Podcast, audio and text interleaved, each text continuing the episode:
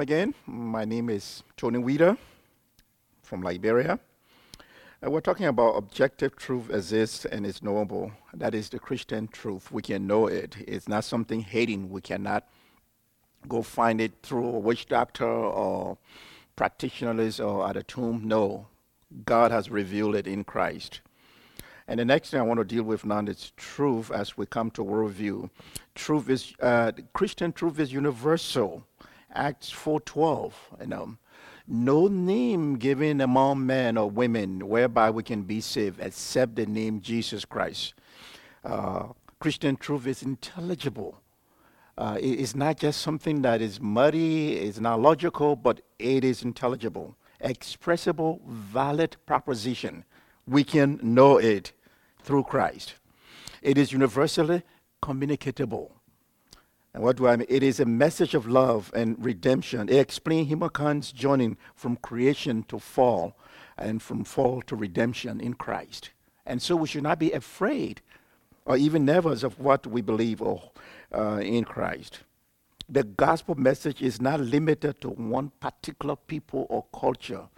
It is not an American message. It is not a Jewish message. It is not an African message. It's God's message and love to all humankind. Lamin Sanneh in his wonderful book, Translating the Message. You see, the Christian missionaries, when they went all over the world, they were not afraid.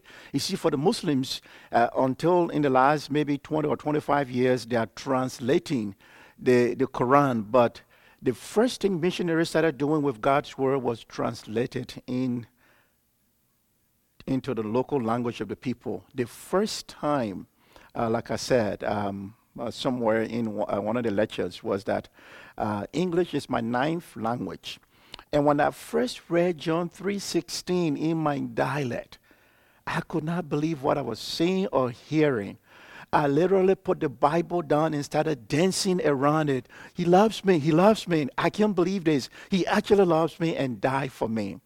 For God so loved the world. And I'm included in that. And you are included in that. And the animist is included in that. The folk Muslims are included in that. That Christ died for us. And that's the message a message of love something here is it expects men and women of all cultures and nations to understand it. It claims about God and the universe. Revelation chapter 7, verses 9 and 10. Be it Ethiopian, Korean, Filipino, God wants for us to understand that claim. It goes on to say that the Christian truth, the truth of God, is internally engaging yeah, I think it's in Ecclesiastes. It's an eternity in your heart. And this is where Don Richardson, in his beautiful book, Peace Child, I went to Papua New Guinea and looked for cultural analogies where these people, as enemy tribes, they were fighting. But when they present the peace child, that tribe forever will never fight one another. And Don Richardson said, Yes, I got them. This is exactly what God did. He sent us his peace child, and that peace child is dead. Truth of God is internally engaging and momentous, not treaded or superficial.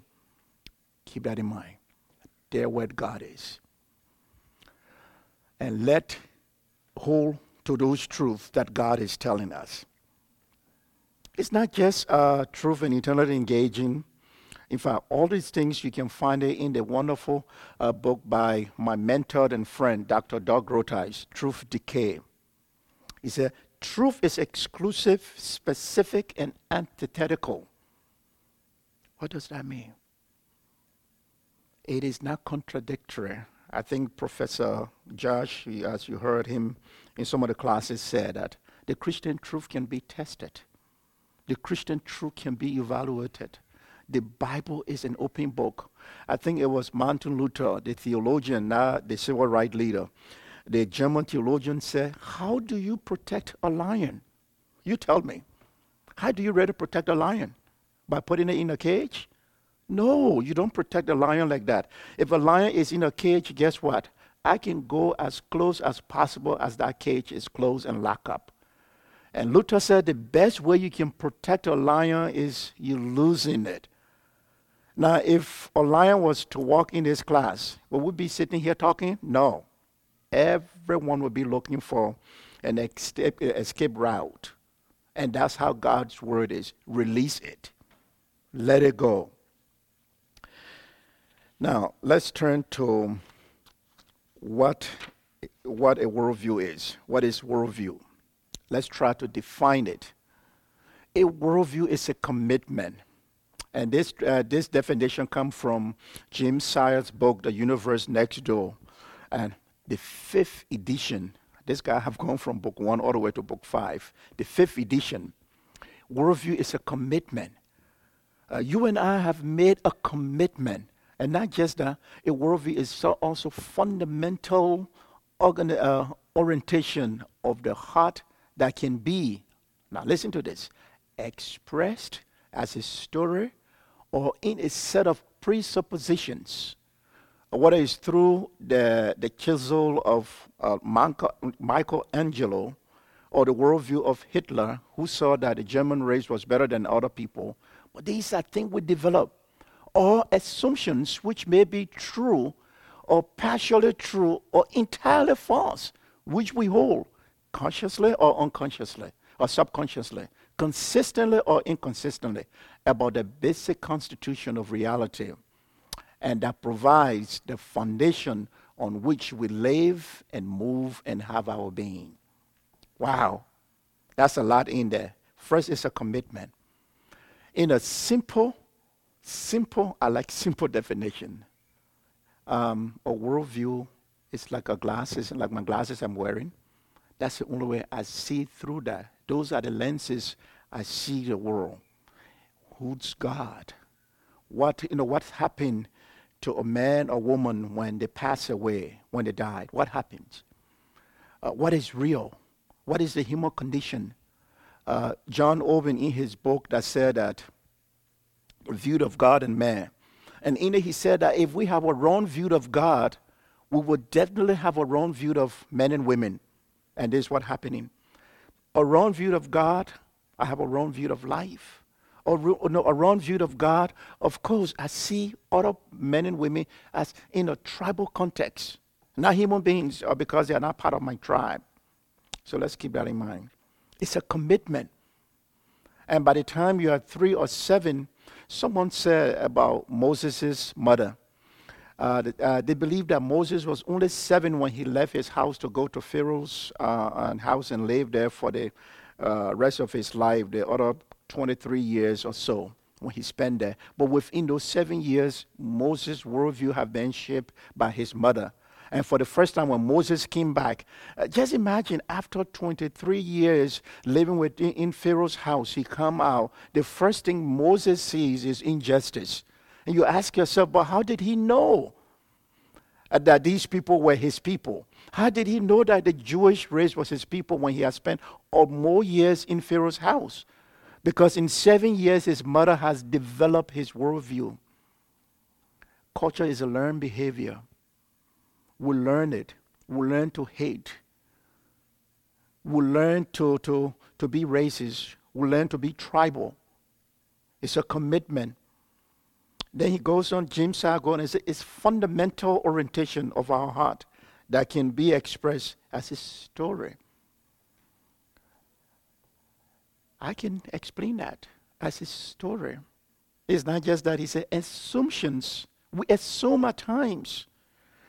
Um, remember the Yoruba proverb? Uh, the Yoruba are from Nigeria. They said, faults are like mountains. You stand on yours and you look at others. Isn't that a good proverb?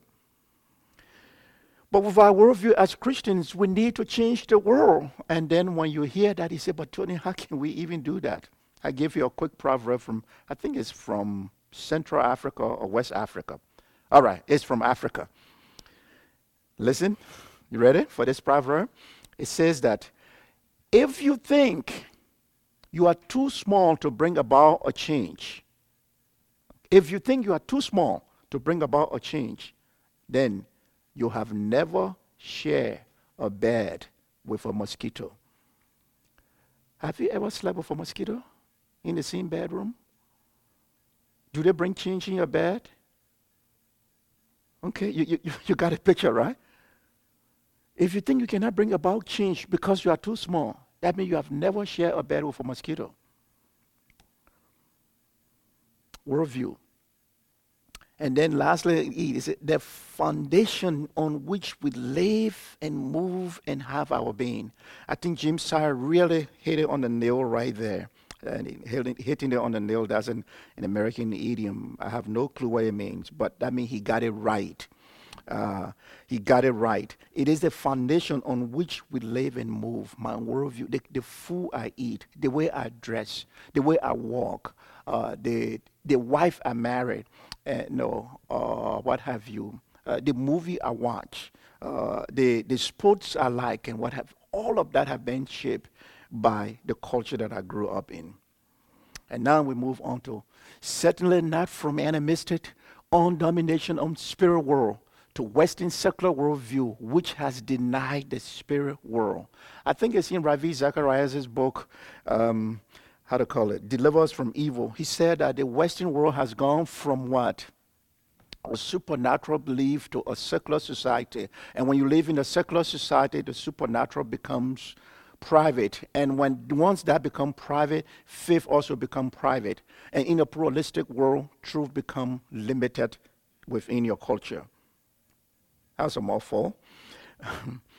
um, B.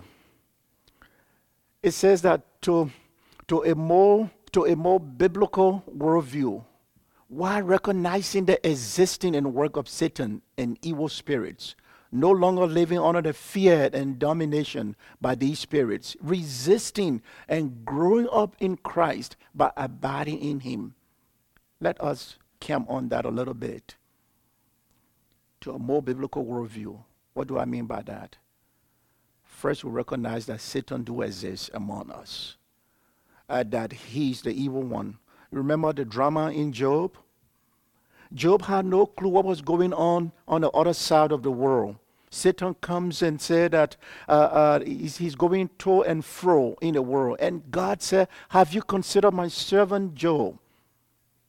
And listen to his reply. He said, How would Job not be faithful to you when you have put a hedge around him? remove those hedges and see whether Job will not curse, curse you to your face. And God said, Go ahead. He's in your hand, except for his life. So this is why uh, Mrs. Job said, Go ahead, curse God and die.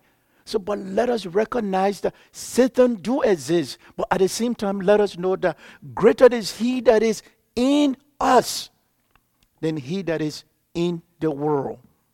Keep that in mind. Greater, greater is He that is in us. Christ is greater.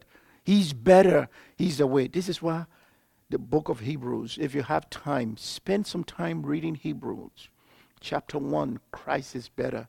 Chapter 2, we should not drift because Christ is greater. Chapter 3, he's better than Moses. Chapter 4, we should not waver in order for us to enter God's rest. Chapter 5, they introduce us to Melchizedek and what have you. And then chapter 6, before he tells us the problem, what's the problem he's writing about? We are dull of hearing. That's what the Hebrew writer is talking about. Dull of hearing. So let us have a more biblical worldview, and but recognizing, recognizing the existing of the evil one and evil spirit. Not, don't just stop that, but no longer living under the fear domination by these spirits, resisting and growing in Christ by abiding in Him. Ephesians chapter 6, uh, verses 10 through 18. Paul said, Put on the belt of truth, uh, put on the full armor, but the belt of truth, the breastplate, and the shoes of the gospel to take it to people. Let's keep that in mind who couldn't be more better, but abiding in Christ. I think it's John chapter 15, verses 1 through 7. Abide in me, and I abide in you. That's what we are saying uh, as we engage these people. And we come to Another one, again, in terms of visions and dreams, we have discussed that. Do not belittle dreams or visions. Uh, we're not going to spend too much time on this because we talked about it before. But they can be a guide to the truth. I see in Acts chapter 10, you remember? Uh, Pilate's wife, you remember that? And in Matthew 27 19, all that should not be taken as a guide by believers if out of line with Scripture. That's the key respect dreams and visions. We should not belittle them, but they should be in the context of Scripture. We should never, ever compromise the truth of the gospel because we want to please those that we you know, we are witnessing to. No, that's not the point I want for us to get from this lesson. The next one don't teach them the Quran if they don't know it. Please don't do that. Why would you even want to teach them the Quran? Forget about it. Uh, if in the dark, let them stay in the dark. But teach them the scripture. They don't necessarily know or value the Quran uh, or value the Quran for its theological content. You remember what we said uh, in a previous hour? The Quran become a magical book. Uh, they take verses from there, write it on a, a bold, drink it, or sit at a mosque and people come and drink it for protection or they put it on a window. Uh, those are the things, that's how they see the Quran. Rather, they see the words as having power to answer the need for protection against spirits, the unknown uh, spirit world, and sickness. So, why would you want to teach the Quran when they themselves don't even value the Quran and when there's a misunderstanding of that? They see it as what? The words become what? To answer need for protection. Um, again, when you come to wealth gospel among Christians in Africa, the Bible has become a magical book, like I said, a Zen text. They go there and God is going to make me rich, God is going to heal me. No. This is not a theology of suffering. I think it's in uh, Peter chapter 2, verse 21. It says, Christ died or Christ suffered, leaving us an example that we should follow in his full step. Suffering, the suffering, uh, theology of suffering. So those are the things that we should teach them. Present, present Christ as what? Um, present Jesus as the one who overcame the powers, healed the sick, God's in the future. Keep that in mind. Let me go over that again. Present Christ as the powers, heal the sick, God's in the future, is near in the Holy Spirit and gives us true peace, salam, and blessings. This is where every Muslim, especially in the West African context, the, everywhere you go, in fact, this is where, um, uh, let me use an American idiom here. They call it the icebreaker. Okay, this is how you break the ice. I don't know what that means. I know you are afraid of the cold, and I am also. But this is the best way. You meet group of Muslims, you say, Salam alaikum immediately they always jump uh, alaikum salam. I bring you peace and return the peace. And this is where this peace do you know how i became a christian? It's a long story. And so what we do after class i will take the class for lunch. You will pay and i will pray. What about that?